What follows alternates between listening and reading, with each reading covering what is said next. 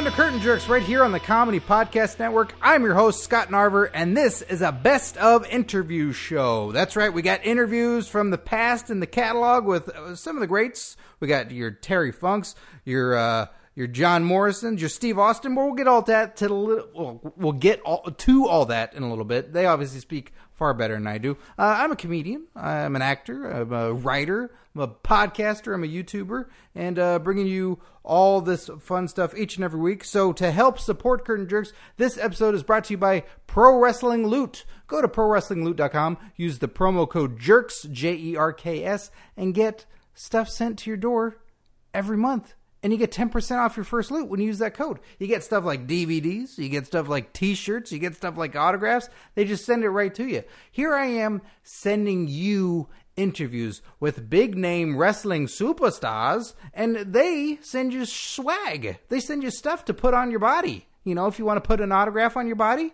you know, just lick it from the piece of paper that's on and just press it against your forehead. Then you have their autograph on your body. You'll feel like a regular uh, guy that met Marty Jannetty, you will. More on that in the future, everybody. More on that in the future. So go to ProWrestlingLoot.com. Use the promo code JERKS. Uh, you get 10% off your first loot, and it helps support this show. Uh, so let's get to the interviews here. We got a whole bunch of them. Uh, Roman Reigns and Dean Ambrose. Some of you love them. Some of you uh, hate Roman Reigns and everybody loves Dean Ambrose. Let's be serious. This was me talking to them back at WrestleMania 30 uh, about their time in the Shield. I'm here with Roman Reigns and Dean Ambrose, guys. Second WrestleMania. You're following up uh, the excellent match that you guys had at Elimination Chamber with the Wyatts. How do you guys feel going into this year's WrestleMania? I feel like Superman right now. I feel like we can't be stopped. I feel uh, like we're going to go in there, we're going to run through all those boys, and we're going to go out and celebrate. I feel like uh, uh, when we're on our A game like this, and it's a big night like WrestleMania, and uh, there's all this energy, and uh, you know, uh, big time players play big time on the big stage, and I think we're going to be back at the hotel before 9 p.m. and just kind of wipe the floor with these these guys tonight, and. You know, it's going to get ugly. Going to get ugly real fast. All right. Well, we're excited to see you guys. Uh, there was some dissension for a little while amongst you, but now you guys are here together. You're signing autographs together, of all things. So it seems like the, the camaraderie is back amongst the Shield. Is that safe to say? Who are you to tell us what dissension is? You know what I mean? Like, come on. Oh, my camera guy. We get we have dissension all the time, you know. So, but you know, he still films you, and you still, you know, talk on the yellow microphone. You know, it works. You know There's what I mean? a huge difference. I mean, when you take three of the most badass dudes of all time and you put them in a group, there's obviously going to be some tension. You know, we got huge egos because we're badass. So every once in a while we may bicker, but we're brothers. Anybody steps in at us, we're gonna we're gonna fix it. and We're gonna go at them. Plain and simple, man. Yeah, I, iron sharpens iron, and we are sharp tonight. I'll tell you that. Well, I've soiled myself, and I'm excited to see these guys. It's WrestleMania. Thank you, Shield, for your time, and I hope you guys get a victory over the Authority. Absolutely. Go change your draws, bro.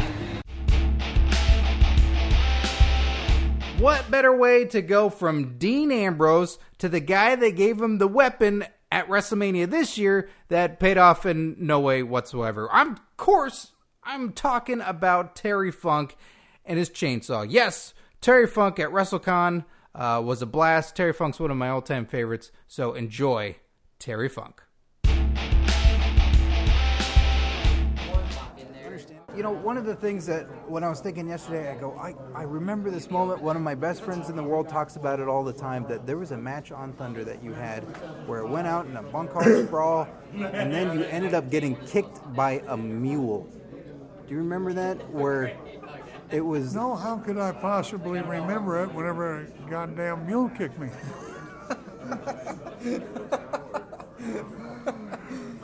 I, I didn't know if later that night that mule left with his life or not, or if he went back there and just took it out, or what happened. Well, later on, it wasn't too good on the mule, especially whenever we got him tied up.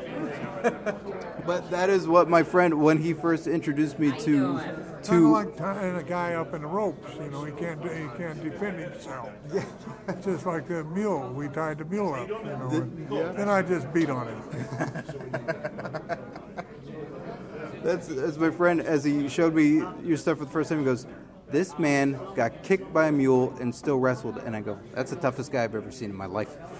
Well, thank you very much. I don't know if it, it was the toughest guy, but it wasn't the smartest guy, was it?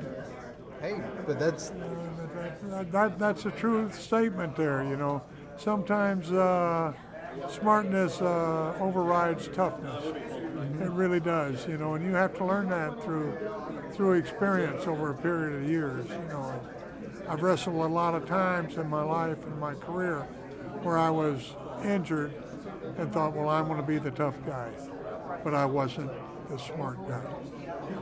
I think with that though, um, the the positive side that came out of that is for fans seeing seeing that bravery and seeing that courage and seeing what you were still capable of doing, even though in the long run, yes, it hurt and it was bad, but seeing that strength and that strength comes through, and for other fans to see that. And, and that that is it's great. It's great for for other people to if they want to take it as a lesson. But the real lesson should be that hey, there's certain times that you need to get out of there and not continue on. And that, that is really true, you know, and I'm not talking about getting out of life. I want to live life forever, you know. I want to live to be 120 or 130. And, uh, you know, I also want my life, wife to live to be three days older than I am, you know, believe that or not. But that's the truth, is I'd love for her to live longer than I do. That's the only way I want to be around here. But it, it, the, the business is, uh, it's tough, and uh, you you you don't want you get enough injuries rather than creating more for yourself than what you truly need. You know. And another thing that we had briefly chatted about yesterday was every time you're in a movie, every time you're in a TV show, it's it's just a big smile on our faces. You know, Roadhouse, Over the Top, Quantum Leap, uh, just seeing them all, and it's always it's that it's that more credibility because we're actors too, and we you know we see those guys and we go a lot of those guys are phonies, but the second that you show up as another bad henchman, it's like. Uh, the hero is in trouble. That hero is going to get his ass whooped. Well, that's good. That's, what we want, isn't it? And, uh, you know, it's been a it's been a great thing for me. It really has. You know, uh, speaking about the industry itself. You know, not just my my wonderful roles. You know, uh, Academy of roles. You know, I, I wish I would have made an Academy role. Uh, but you know, it's, um, it's a wonderful business that I did for many years. A lot of people don't realize that I did that for over 15 years, and uh, and those and now I am a SAG, I am a SAG considered a SAG artiste, and I am retired, and they send me a check every month, which I'm very happy about, and uh, very smart for me because there wasn't any medical at all in the world of professional wrestling at, at that time and the time that I've been in it.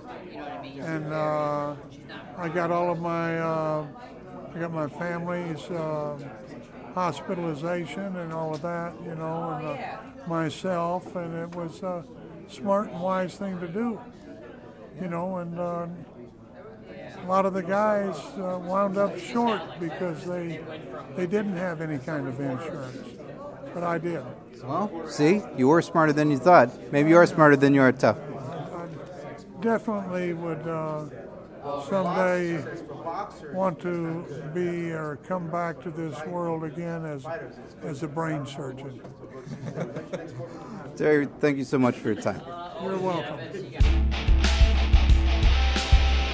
Now, if you think Terry Funk's a badass, which he indeed is, without question, I don't know if you know of a guy named Tommy End. Tommy End is blowing up the independent scene all over the world. I got a chance to talk to this guy when I visited the UK, and this dude is badass. He will just kick your head straight off.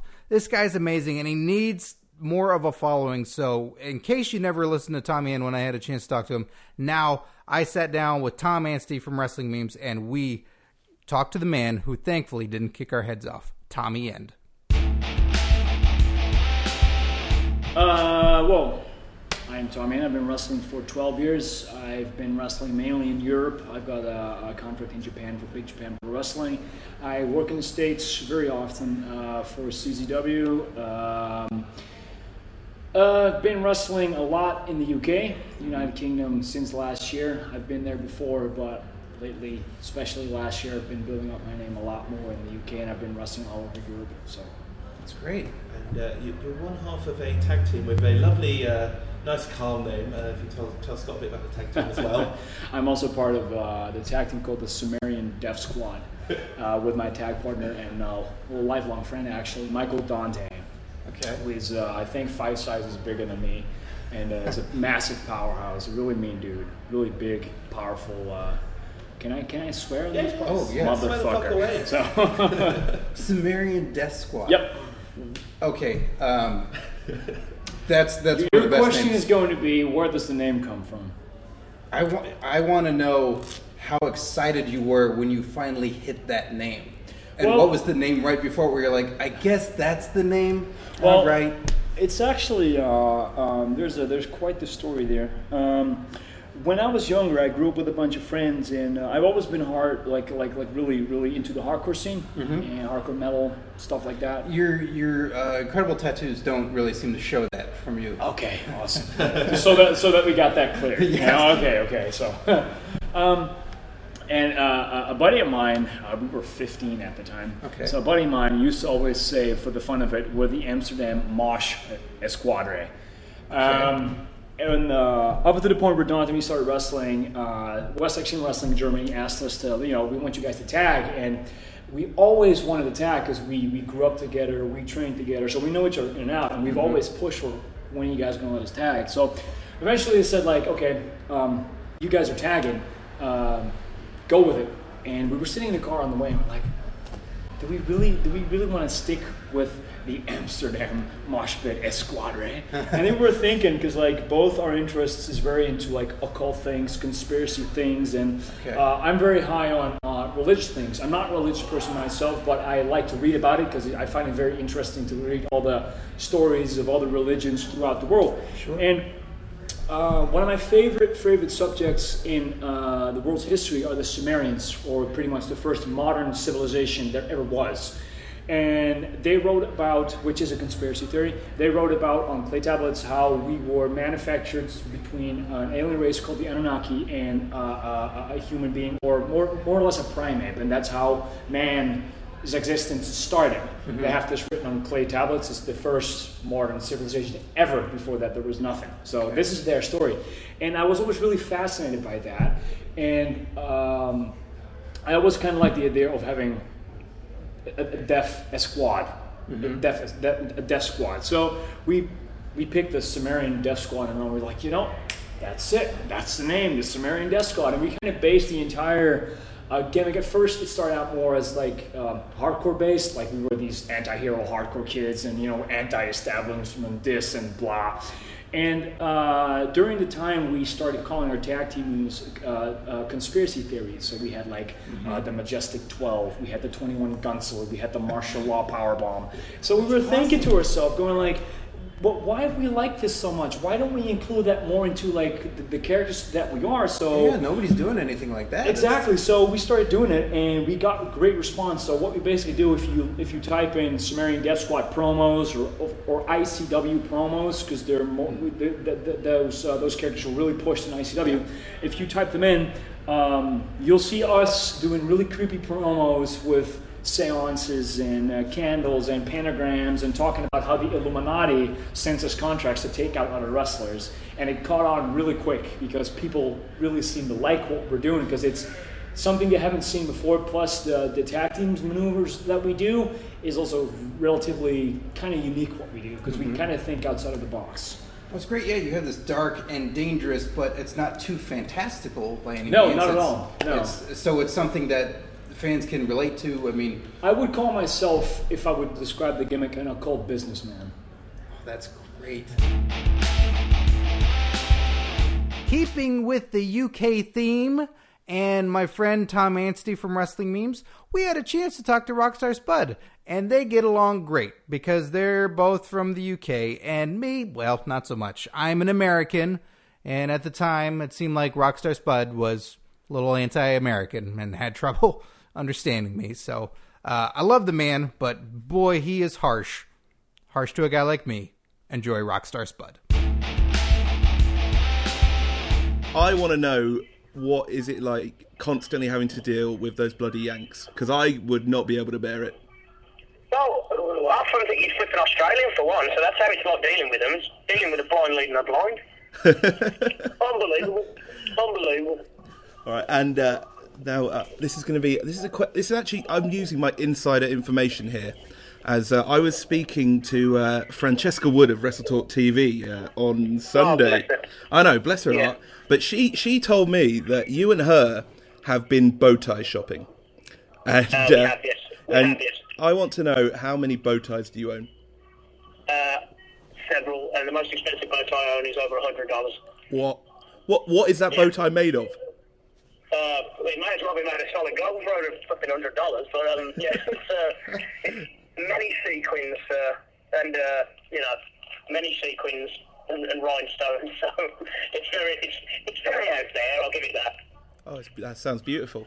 Uh, Spud, it's a pleasure talking with you. Um, I've been uh, touring England and seeing the British wrestling scene, and uh, it seems that British wrestling scene. Oh God, God. I apologise. God. I You have apologise. to deal with this, really. I know Carry on, mate. it's a UK best. phone call and you got to deal with it, but I mean, you know, You know what I mean? It's a, it's, a, it's a UK tour, and I'm getting Yank interviewing me. This is ridiculous. Carry on. Carry on.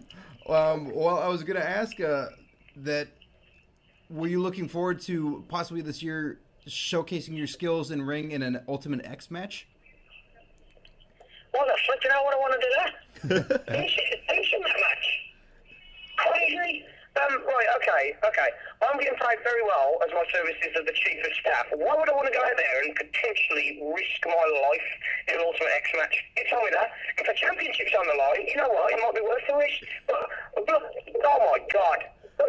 All right, the, all right. the championship's on the line. Do you do it then? What's that? The championship's on the line. Do you do it then? Oh, yeah, I'll do it then, no problem, because you know I could potentially get more money. But um, at the same time, it's a great risk, and you know, I'm a very important member of the uh, the Impact Wrestling roster, being the chief of staff, and Dixie Carter needs me. You know, the world needs the cars, and without and without, them, without me, there's no cars. You know what I'm saying? You know, you know, you know the snow the snowball go, the snowball rolls up. Uh, you see, Yeah, see, these are the things we need to know, whether or not you'd want to do that. So, see, it's good that we now I have no idea, mate. I have no idea what you're saying. You're way too American for me. Where are you from in America? California. California, Cali, as they call it, yeah, just to make it sound a bit cool, yeah. Um, no, yeah, like you need subtitles, or I, I I either need you to speak into one of those uh, phones where they, you know, you know, change around and go. He said he is from California. Yeah, I, I'd be more helpful with that. I could do the robot Yeah. speak for you if you like. You could what? I could, I could do I'll, it for I'll translate. He said he Yeah, could. translate- he- translate he- for I'll me, translate every question. Okay, so Scott can do the robot speak for you if you would like. That is what he was telling you. Perfect. Yes, I understand that. What does everybody want? Al Snow? And head? Well, that's fair. I mean, we all want a little head. Uh, when this episode's over, I'm going to go to Craigslist and see if I can't find another interview with Al Snow, you sick freaks. Uh, that's all Craigslist is good for, is just to find Al Snow interviews. But need not worry. When I went to WrestleCon, Steve and I uh, had a, a chance to sit down with Al Snow and chat with him for a little bit, and that was a lot of fun. Uh, a hardcore legend, this guy, and one of the funniest guys in all of wrestling. Enjoy Al Snow. Here with Al Snow, who had moderated the Bischoff and Pritchard uh, debate yesterday. And Snow, I thought you did a great job. Oh, My favorite part was, as a moderator, you also were spirited and had your own opinions. So whenever there was something that you disagreed with, you'd step in easily and be like, "Oh, I'm not just going to moderate. I'm going to also weigh in on this." And I appreciate it because I felt like it was three different perspectives instead of just two. Well, thank you very much. I, you know, I tried to take more the fans' perspective or what the audience's perspective was a little Thank bit you. from the outside, so that you know what it looked like to us, so that they would maybe better explain what really was happening behind the scenes. Do you feel like since you were sort of working and you were in the trenches and they were kind of calling the shots, like not just for the fans but also for sort of your perspective for working in it, do you like do you feel like you got to address that at all? we didn't get to, to address a lot of stuff. There was there was so much ground to cover. Um, you know, and, and two hours was sufficient time because it's. But there was so much more that could have delved into and could have looked looked around and seen what what else they could come up with as far as information. But Oh, you're such Yeah. a showman. I love when you burned that guy when he got us off topic. Because it was like we were working our way through the trajectory of I Monday was. Night Wars, and I you were doing a great job. I was slowly trying to get to where we would get to the culmination where WCW got sold and what happened and why and he just came up and took us completely off and out in the out in the woods somewhere. Uh, so you also asked Bischoff and Pritchard both what they, their legacies were. I know you didn't get a chance to say anything after that. Like I feel like we got wrapped up, but do you feel like you asked it? I was wondering, do you feel like you had a clear idea of sort of for yourself, like a legacy or things that you've A accomplished? legacy for me? Yeah. Uh, I don't. You know, the only legacy I think I'll leave behind, if I leave anything behind, is uh, the people that I trained. That's it. That's gigantic, though. I mean, like that's an educator in any sort of field. That's huge. That's more than a legacy. That's generational. You're that you're making history. I'm hoping. I'm hoping that that's the one thing I can leave behind. So I think there's just not only that, it's you were one of those affectionate characters that uh, I, I would imagine you see it a lot of the time when people walk by and they see you in the recognition and it's an immediate smile. Sure. That uh, I, you know, we always like to have fun and we always love comedy in wrestling and have much more affection for those characters because it's odd that it's frowned upon comedy in wrestling when it's hard to make people laugh. And when you do it, you're endeared to those characters, and you and Mick and all the all the Vegas stuff, like the the constant um, sketches and, and things that you guys did. I think that's always a big legacy too, because there's plenty of characters in wrestling, but you don't laugh, and I think that means a lot. well, thank you very much. I, I, uh, you know, um, tried to take a not too serious approach to it. Be serious and be competitive, but not so serious, because after all, it is professional wrestling. I mean, um, and I think professional wrestling's a lot like a three ring circus. You have to have. Not every guy can be the badass. So you got to have a couple badasses. Then you got to have a couple guys that are entertaining and funny, and then you got to have a couple guys that are something else, and then you got to have something for everybody. And when everybody's a badass, nobody. When everybody's the same, nobody stands out. And uh, you know, you're not going to find a memorable person when everybody looks exactly like, Russell's exactly like, talks exactly like each other. Do you train people to be fluid so they could sort of go from being a badass to being a comedy character to like sort of so you these are the skill sets. If you excel at this, then you should you should stay in that place. You obviously you're a badass or you're going to be funny. Do you train people to sort of it's like, but if there's ever an opportunity, because being a badass or being a being funny or being a, is all circumstantially driven. yeah, Totally. When you when you categorize yourself and say, "Well, I'm the funny guy," then you're you- it, real life doesn't work that way. So wrestling doesn't work that way because wrestling is nothing more than real life turned with the volume turned way up. So for uh, one of the guy, one of the people I trained to, okay, you're a funny guy. That's what you do. But at no point in time can you ever be serious or when a, a circumstance will create itself to where he has the necessity to be serious. Yeah. Has to change gears, has to become, you know, a different person to sell that situation. And if he doesn't, or he can't, you're stuck. Just Now, who do we all miss in wrestling nowadays? It's clear, it's obvious, it's right on the tip of your tongue. Say it with me Daniel Bryan. Yes, and I know we're like, oh, well, you never talked to Daniel Bryan. Oh, contraire, hunted him down at San Diego Comic Con a couple of years ago and got an exclusive interview that I don't think Daniel Bryan has ever said to anybody else on the digital tapes, what she said to us, you know, that guys, this is going to be hard hitting. This is going to be very, very important. This might change your life. My time with Daniel Bryan. Hey, how's it going? Thank you for achieving an interview Yep. for my podcast. Yep, sure. Uh, I can't do an interview. I can do a picture or something if you want. Okay. Yeah. Sure All thing. right. Doesn't do interviews, huh? Who would have thought it? You know, except for major outlets that, you know, are approved by the WWE. But with us, no, not so much. So uh, we go on to a guy that did talk to us a lot, has appeared on the show many, many a time, a good friend to us, and also uh, did a movie with Steve and myself, which I'll tell you more about that after our, this little snippet of fun with John Morrison. You just did uh, a picture was, was tweeted out of you working with Tiny Lister Jr. You were a cop, and he was your your uh, your perp. He that you was were, the perp. Yeah, um, for I've- fans, that's Zeus from No Holds Barred. Yeah, or, or Debo from Friday. Exactly. Um, yeah, it, the it guy- was uh, or it was president really- of the Yeah, world president from, of the world from Fifth, Element. Even better.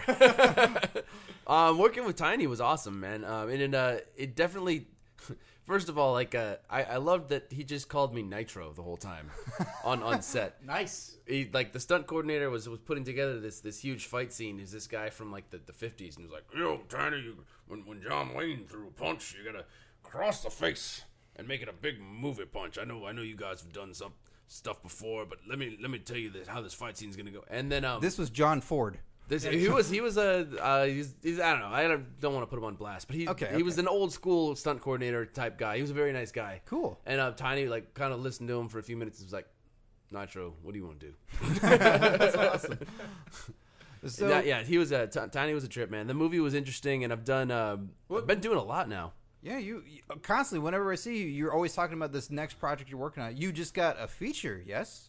Yeah, and um, as part of the uh, as part of this feature, I uh, it's hasn't been officially named yet, but it's uh, part of, as part of the feature. I'm, I'm playing the lead of this feature.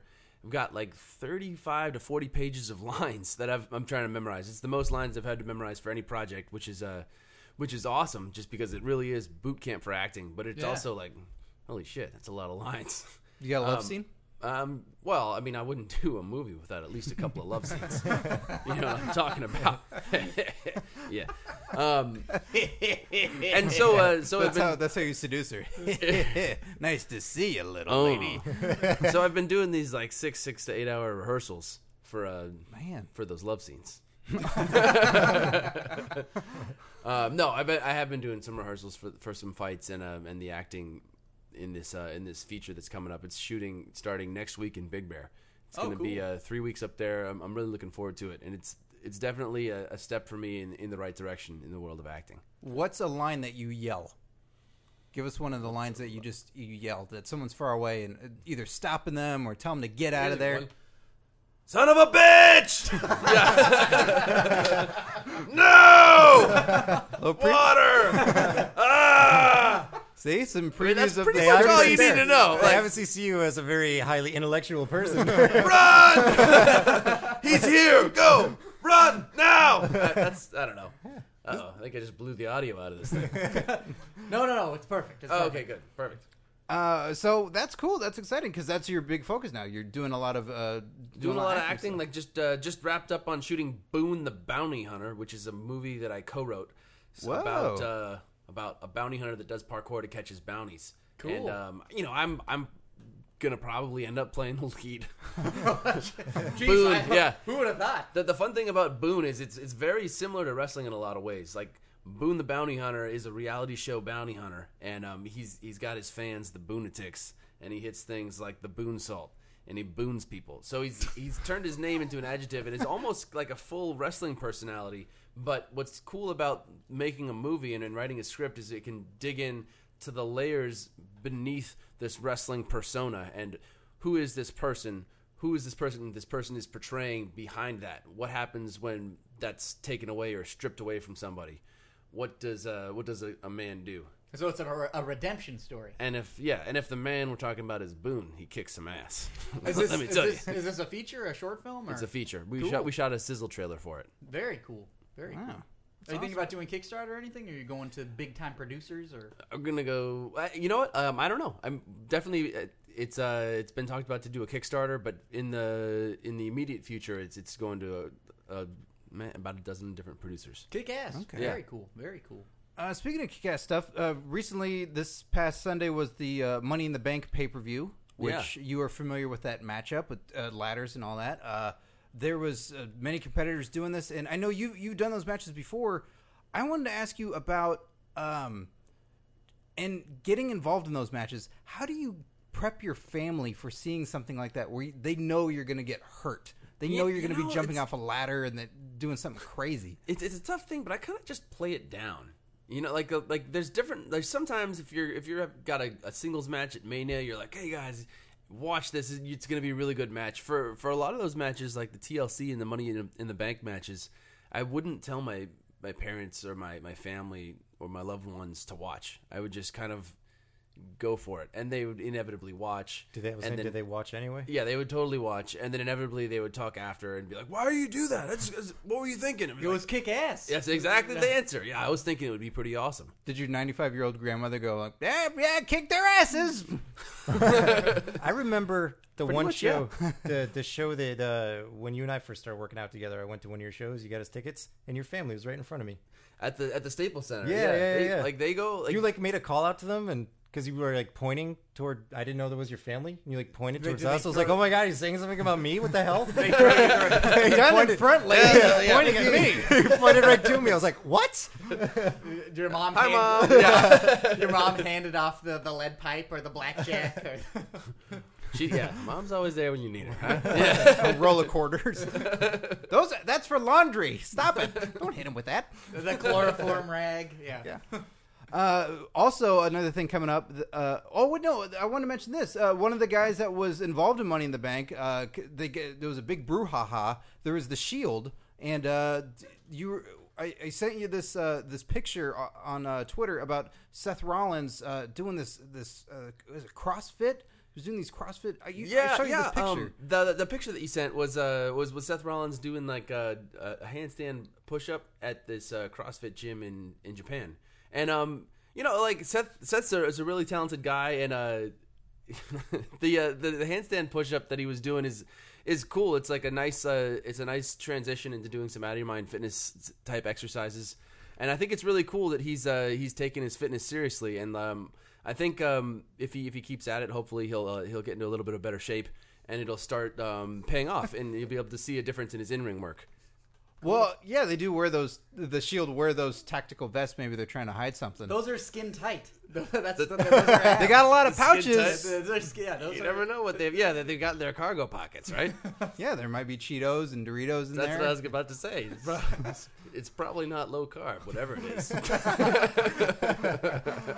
Uh, and also, uh, SummerSlam coming up in LA. You've got uh, a big match that everybody's talking about. Can you get us tickets? I'm sorry. I meant, I'm sorry. I was. Who let uh, that guy in here? Yeah. I- just sorry. I. Uh, Yeah, you got. I had I, had four beers for lunch. I, you got CM Punk, who you, who, who you wrestled in the past, uh, and you have Brock Lesnar, who I think you guys missed each other, right? Like you you weren't there at the same time. We uh, our paths crossed the my very first house show, a live event at UC Davis, where, where I went to school. Um, Okay. He was the very first person. He was the school bully. Yeah, he was. The, he was the very first person I saw. Like I, uh, I just won tough enough. I rode my skateboard to the UC Davis Rec Hall and down the ramp, and the first person I bumped into was Brock Lesnar. And I picked up my board and I was like, "Hey, what's up, bro?" And um, like he was he was standing next to Kurt Angle, and he just stared at me and didn't say anything. And then um, what, later, Kurt Angle told me that uh, Brock saw me skating down the ramp and thought I was a fan, and told Kurt he was gonna break my neck.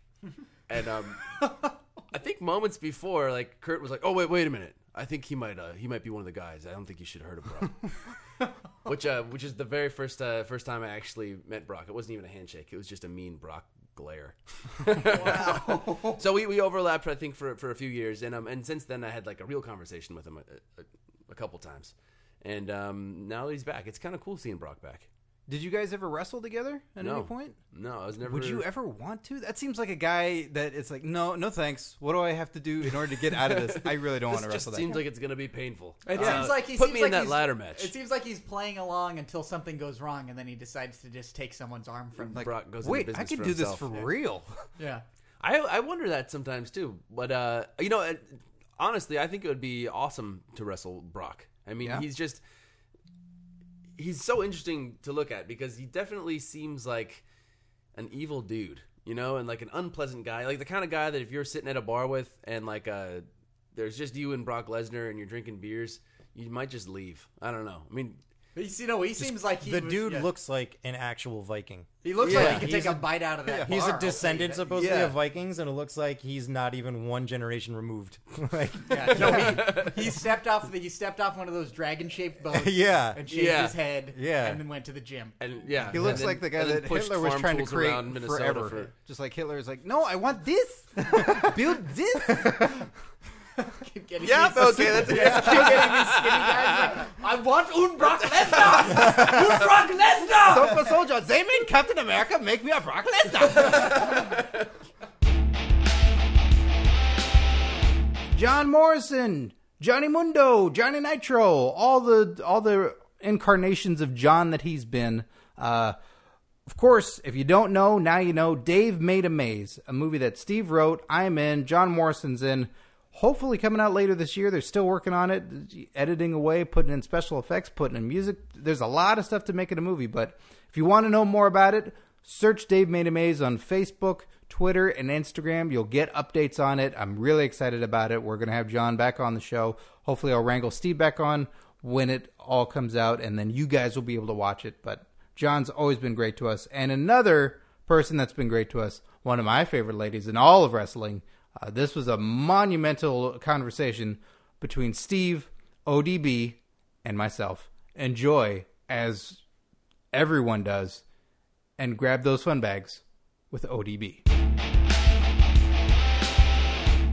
And that's something I've always been curious about too. That um, you know, Steve and I are performers, and you know, we do acting in movies and all that sort of stuff. And your character throughout the years, when you had, you know, you had first shown up on Tough Enough, and you still had the character of one dirty bitch then, and throughout the years, how it's how it's grown and how it's changed. W- were there particular moments where you had it the nugget in your head and what you wanted it to be, and then it just started clicking? Like, what were those instances where something was like, "Yeah, I can do this now," or "This makes sense to me now"? Obviously it just takes years and years to get your character developed. Mm-hmm. And, yeah, right away, I, I already had my name before, you know, I went even to Tough Enough. I had the ODB. I didn't have the character yet, though. I mean, you should have seen me. I didn't have, you know, I didn't have no double D's. I didn't, I didn't have the tattoos. I didn't have, you know, the raspy voice really yet. I didn't hit puberty. So it was, it's kind of like, it's funny to look back. I'm like, oh my God, what the hell was I doing? Like, so it just took me a long time to really develop ODB. And I think once I was like, oh, I get it. I got it. It was when I was at OVW in 2005 to 07 Mm-hmm.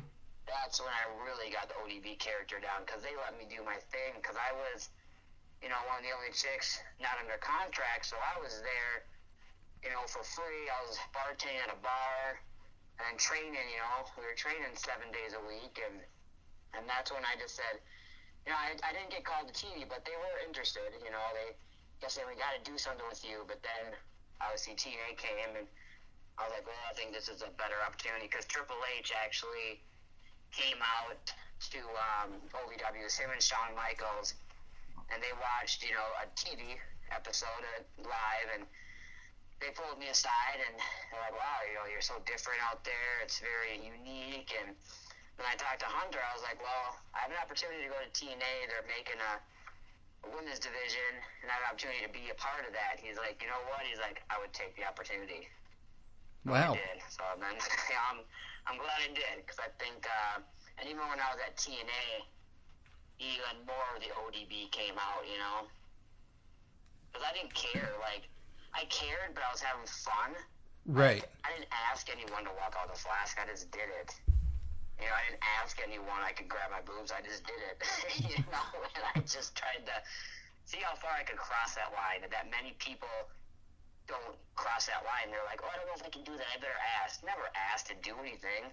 If you get in trouble, just say sorry. Fuck it. You know. Oh, better to uh, apologize later than ask for permission first. Yeah. exactly. That's the rule. Yeah. I was like, never have to do anything. Screw that. But that's got to be the most f- eh, rewarding feeling that yeah, you you came up with it. It was yours. You found it, and then you were doing these things. That- Yeah, when you see other people and they're too reserved to try, um, but you're you're going for it. Were there things that you tried that you uh, you're like, I'm gonna try this? Oh no, that didn't fly. That felt weird for me. yeah, a lot of my damn wrestling moves. it's like, I'm not. You got to know your weaknesses and your strengths in yourself. And let's face it, I'm not a technical wrestler. Could I do it? Yeah, I could. But people aren't to pay to see it, you know. mm-hmm. And I was like, I'm a character, larger than life, and that's what I'm to stick to. Like, you know, yeah, I can step it up if I'm in the ring with someone, you know, more technical than me, or. But uh, yeah, I tried like there's there's a lot of shit. Like when you'll look back at a lot of matches, you never see me take a hip toss because I can't flip bump. Um, so if someone you know wants to hip toss me, it's no, they're not going to. I'm gonna block that shit. hip tosses here. Um, but, I've always enjoyed too. I mean, I've enjoyed your matches. I've enjoyed all uh, the segments that you're always in too because you you have so much fun. You make the most out of every moment that you have in front of an audience. Is what I always appreciate. And it's Oh, thank you. it's that same sort of thing that you're talking about. You go out there and you try, and it always seems like when you get if you get two minutes of TV time and you're going to be backstage with like an Eric Young or you're going to be with the Briscoes or something, you make the most out of it. Now, is that something that you you uh, you go over with the people that you deal with, or is it you know you you say to that person, "We'll just make it. We'll make it happen." Yeah, just let me fly. I'm gonna I'm gonna rock this. Actually, a lot of me, every, well, actually, all of me and EY stuff was just, they're like, you guys got three minutes, do your thing. I, and we did, because our chemistry was so good together. And we would just have fun. There was times where we just went off. And they're like, okay, we can't use this because it's way off. but there's times where it's like, yeah, like if we only had three minutes on a two hour show, damn right I'm going to take that three minutes and make, you know, I'm not just going to be the girl standing in the background. Hell no. You know, and EY always helped me with that too. He's like, screw that. He's like, you're not going to, you're not gonna just going to be standing here. You know, if he's out in a match, I'm going to make sure I'm involved. And so you got to work, you know, you can't just stand to the side. Because I've learned that. I've learned my lessons sometimes where I'm watching it and I'm like, what the hell am I doing? I'm just standing there. I'm like, no, I got to change this up. And you got to take it because no one else is, no one else is to help you in this business, you know. So you just got to kind of go with it. And, and uh, yeah, the, the me and EY things, that was just, that was a good time until he got his own fishing show, and then, you know, they didn't know what to do with me, so I was kind of like, oh, here I am.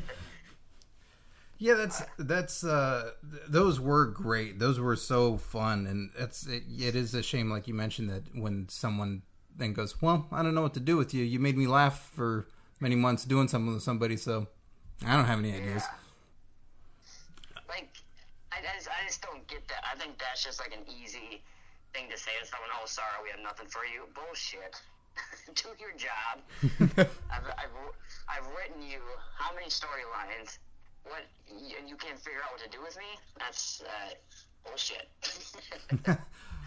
But um you know, like, Do you think that in part is that because you could you could produce the material and that you were so valuable in terms of like, yeah, I'm gonna make it work. Or I'm gonna be me. I feel like there's something sort of creatively about people that then make decisions because you're generating the material yourself, ODB. That when they have to generate material, they're at a loss because it's sort of one of the you've been doing so much work for them already. Oh gosh, yeah. Like it's yeah, 'cause like I've uh, when I was in TNA, like I came up with um, I had my own talk show on there, And I remember I gave it to Vince Russo. I was like, I want to do a talk show. You know, it's good. I can bring other characters on the show. So you don't have to worry about, you know, you can put more, you can put more people in the talk show, you know, so you can put another, you know, storyline into it. And he was like, oh, that's great. Well, then two weeks later, Karen Angle got her own show. Yikes. What the hell? But then it ended up working out where I took her show away and called it ODB's Angle, and then talking trash with ODB. Nice. so I ended up getting it, but he, you know, he just obviously took it for someone else. Um, I ended up getting it, so that was good. Well, what else? Uh, you know, obviously you're you're wrestling still these days, and um, you've got your sauce as well. yes, I do. The uh, uh, ODB's whiskey barbecue sauce, correct? Yeah, one one dirty bitch whiskey hot sauce and whiskey barbecue sauce. I got both of them. I kind of um, I got it about a year ago. I've been working with someone that has uh, that does this, that does the sauce. So he came, he contacted me, and it was kind of a thing like because I grill so much. You know, I'm not like the greatest cook, but uh, you know, I live in an airstream trailer in the summertime, so what do you do? You grill out, have a lot of grill grill out parties Yeah. And I just needed I needed something to spice up my plain chicken.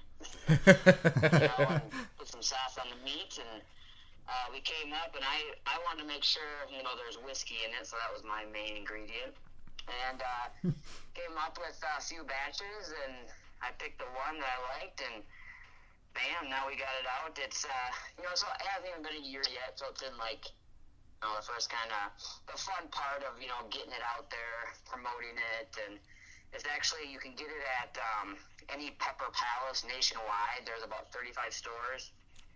It's a pepper, it's a hot sauce store, so Okay. it sells in there. Though we got to do a taste test now.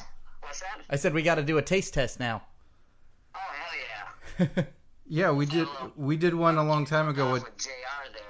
We we did one with JR's barbecue sauce a long time ago, trying it with everything that you should try it with and everything you shouldn't. And it still held up. So we'll do the same with your hot sauce. Yeah, we got to see. Um, uh, is there anything that you tried with it that you're like, well, donuts, all right?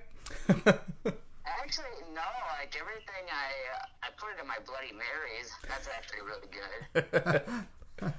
Uh, speaking of drinks, uh, speaking of drinks, a few things I wouldn't mind putting it on, but I'll, I won't.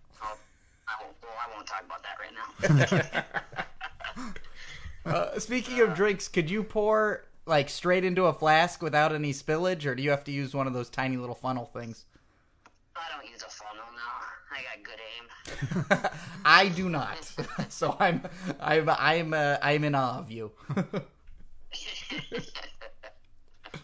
And you go and you sell the sauce at shows and when you do appearances and stuff, right? Like, so if fans ever, if there is ever a point where they're going to see you, time I always bring a suitcase full of sauce, and uh, so then I'm I actually um gonna be doing a lot of more like festivals. mm-hmm.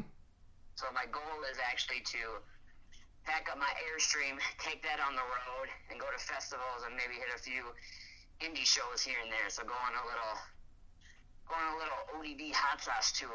Nice. That's my plan. So now I just gotta freaking do it. yeah, these promoters got to figure out some sort of a big barbecue or grilling uh, session out there. I And I mean, if indie promoters, if any of you indie promoters out there want to jump on board the ODB train, can, uh, I think that would be cool. Like, I would love to, you know, a month or even two months of just going, you know, I love carnivals or any anything festival. You know, go up there, set up shop, and then go to a indie show and set up my airstream in the um, parking lot and have a little meet and greet, a little grill out before the show. Uh, barbecue and wrestling seems like a total no-brainer to me. I'm like that should be huge. yeah, it's still nachos and hot dogs. It's like, no, no, no, no, No, you need one of those oil drums that's cut in half with like an entire pig roasting inside of it. Mm-hmm. And I can park free at any Walmart, so it works out. they, don't, gotta they don't gotta pay me for a hotel. so I think indie promoters are gonna, you know, if I was an indie promoter, I would I would cook my ass for it. So Well, that's win-win. That's exciting. So, on, on top of the wrestling, on top of the sauce, is there any other side projects that you're working on, or is there anything down the pipeline that you got going on that uh, either you want to talk about or plug on here? Well, well also, uh, I've been bartending for a long time, and you know, eventually, once my wrestling, you know, starts slowing down, I do want to own a bar. ODB's One Dirty Bar. but that that's not for a while though. But that's one of my goals, and then uh, just kind of doing my airstream thing right now. You know, just kind of working on. You know, I've had a had a few meetings in New York about stuff, and uh, so you know, you never know what can happen. You know, some someone wants to, you know, take ODB somewhere, you know, hook it up with ODB, or so I'm just working on side projects. You know, I don't want to jinx anything, but Sure. had a lot of meetings with some stuff, so it's, it's kind of exciting not to know your future. You know, I don't really get scared about it. I'm just kind of like enjoying the ride right now, and you know, I think everything happens for a reason, and so yeah, I think I'm on the on the right road. We'll see where it. Uh, see where the next turn will be. It comes across much better when you say it than when I do on a first date. I don't know what my future is. Yeah. yeah, who knows what it's going to be? It's good not knowing. Yeah, OD, ODB, you have a nice confidence when you say it, but it's like I have no fucking idea. I don't know what I'm doing, and I don't know where I'm going. I don't know. Can we go Dutch on this, please?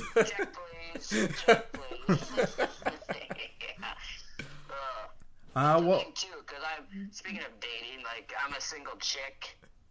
You know, I've never been. Well, I've never been really married. ODB's been married, but Jesse has never been proposed to, or seems like I can't keep a guy more than two months. But uh, I'm sure you've been proposed to many a time. It's whether or not that's really.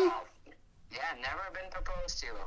Well, these guys are intimidated. Uh, I was gonna say, I you know, uh, I will, I will, uh, uh, Jesse. I I know we've not met, but I know we've chatted here today. Will you marry me? Oh my god! Oh my god! Oh my god! Oh my god! Oh my god! Oh my god! Steve is in a panic. planned out. I have it all planned out. Now I want someone to propose to me. All right. So they better, you know. So you- I'm yeah, not getting kicked out already. Is that? I'm more girly girl than people will know. Yeah, And so am I. there's there's high standards, Scott, that you've got to meet. So Yeah. Well, I'm more girly girl than most people know as well.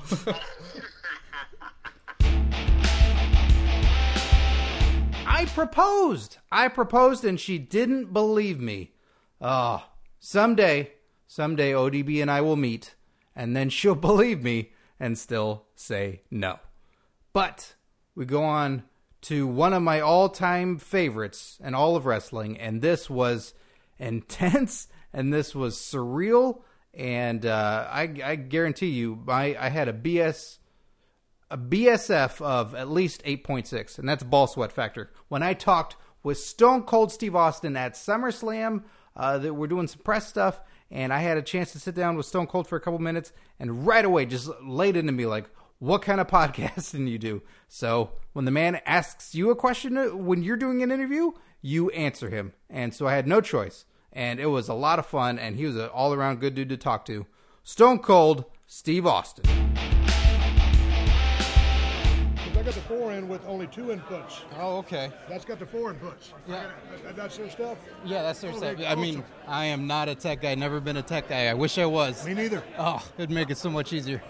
Yeah, I've been podcasting for three years. Um, How's that going for you? It's going all right. It's a slow build. You know, actor, comedian, like we do all that stuff. Huge wrestling fans. How did you gravitate to the podcast business, and, and, what's your style? I mean, mine's kind of like a, a guerrilla style. I mean, I'm certainly not uh, perfect or polished. Mhm. Wh- what approach do you take? Well, I was inspired by a lot of other podcasts. Always been a wrestling fan. Was watching a friend of mine doing a political podcast on stage and, and just kind of tuned out. Was checking out, going, right. This isn't my thing. But I thought, what can I talk about? And I thought wrestling. And then I thought, I want to make it fun. There's so many cynical wrestling fans out there that just make it negative and don't like it. But I wanted to have a funny, positive spin on it. And then so my buddy and I, we were doing characters. We do impressions. We do uh, just skits and sketches, like characters upon characters, but still fun, like creating bigger comic book characters that already exist. And talking about the fun things in wrestling week to week. It- it's glad that you talk about the fun things because, like you said, uh, uh, to your point, everybody wants to be the armchair booker and you know say, oh, why don't they do this or why this, and always pissing and moaning. So I mean, it's good to see now someone's got a uh, at least a happy perspective uh, to talk about the business. Yeah, trying to try and reinvigorate the you were a kid enjoying it once, have that childlike view again. Just enjoy the show for Yeah, now don't get me is. wrong. I'm as critical as the next person when we're talking about booking, positioning, and storyline stuff like that. But you know, when I do talk about wrestling on my podcast, I don't want to ever come across as the bitter veteran because I ain't got nothing to be bitter about. I'm Mhm. happy as a clam, but.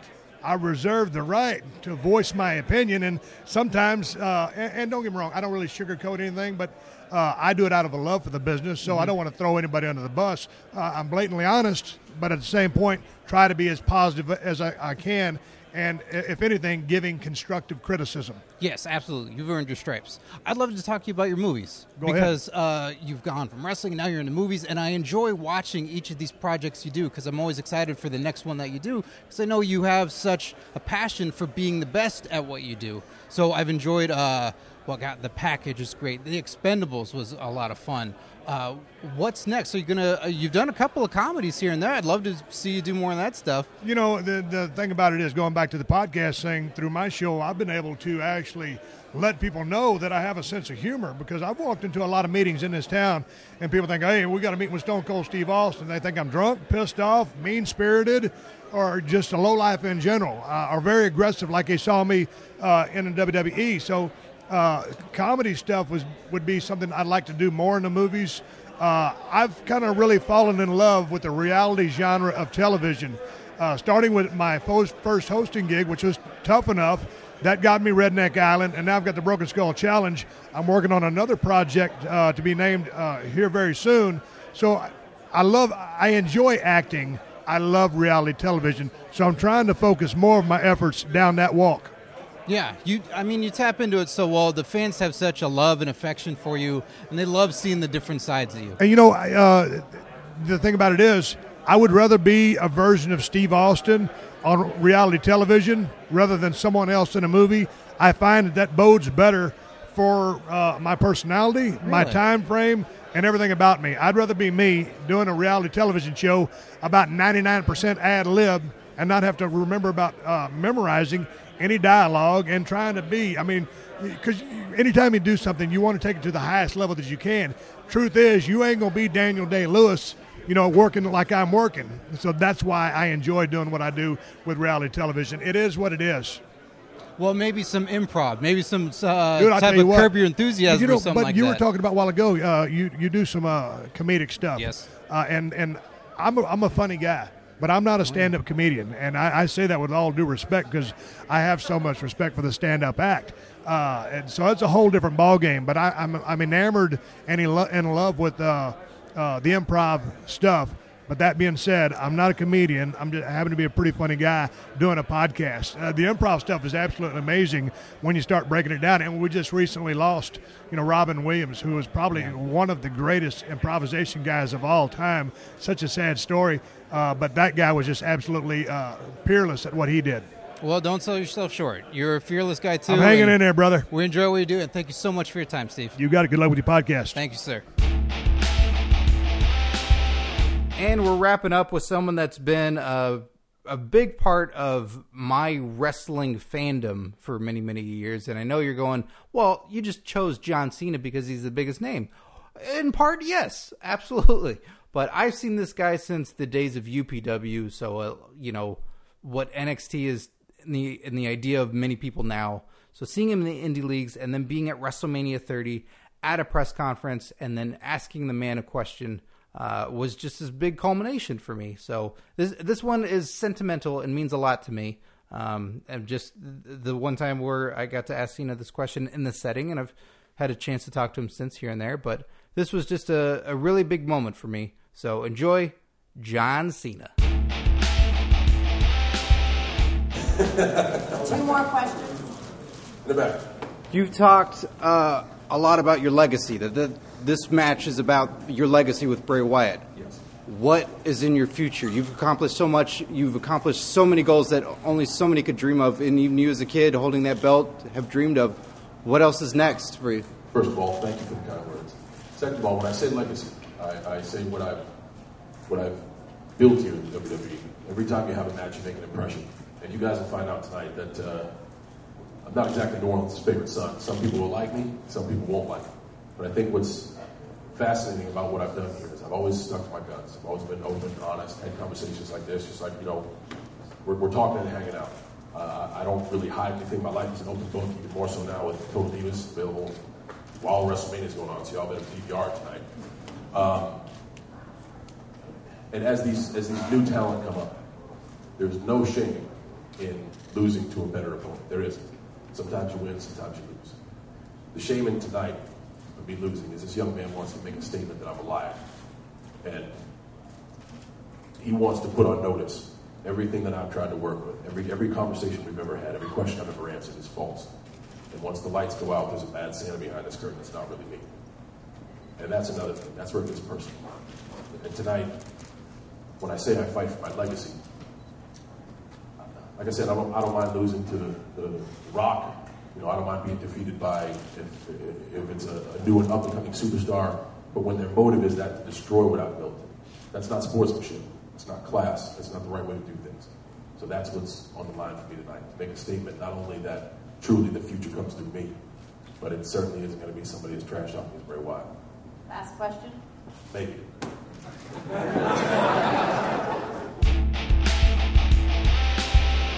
So there you have it. I mean, uh, look at all the names: Roman Reigns, Terry Funk, Dean Ambrose, Tommy Ian, Daniel Bryan, John Morrison, ODB, Steve Austin, John Cena, so many more. Well, guys, we've also talked to other people in the past. Go check out the catalog of episodes. You can hear other guys: J.J. Dillon, uh, Heath Slater, Pete Gas, and there will be more to come in the future. I assure you. Next week we'll have another best of inter- uh, best of. Well, it'll be different stuff. It'll be some of our best bits of the show. And in a couple weeks' time, I'll be back bringing you new episodes with new content, new guest hosts, new segments, all kinds of new stuff. So, of course, ProWrestlingLoot.com. Use that promo code JERKS. Save 10% off your first loot. Guys, if you want even more interviews, you can hear me on Wrestling Compadres Slamcast. Go to their Facebook page and you will see interviews, uh, videos that we shot with people uh, at WrestleMania weekend with uh, Sasha Banks, with Apollo Crews, with Bray Wyatt, AJ Styles. All sat down with us and they indulged in my stupid questions, which always makes me happy, and uh, got a couple laughs out of everybody. So check that out as well. Uh, a lot of great stuff coming up and youtube.com slash on your mark show. If you've never seen the show i don't know what you're doing. If you like this show you'll love that show. Go check that out. Um, marky extreme invaded pwg and uh, wrestlecon videos from this year will be up very very soon. And there is going to be some crazy stuff. Maybe that's that marty Jannetty bit i was talking about so be sure to check that out as well. So for curtain jerks i'm scott narver and enjoy your wrestling kids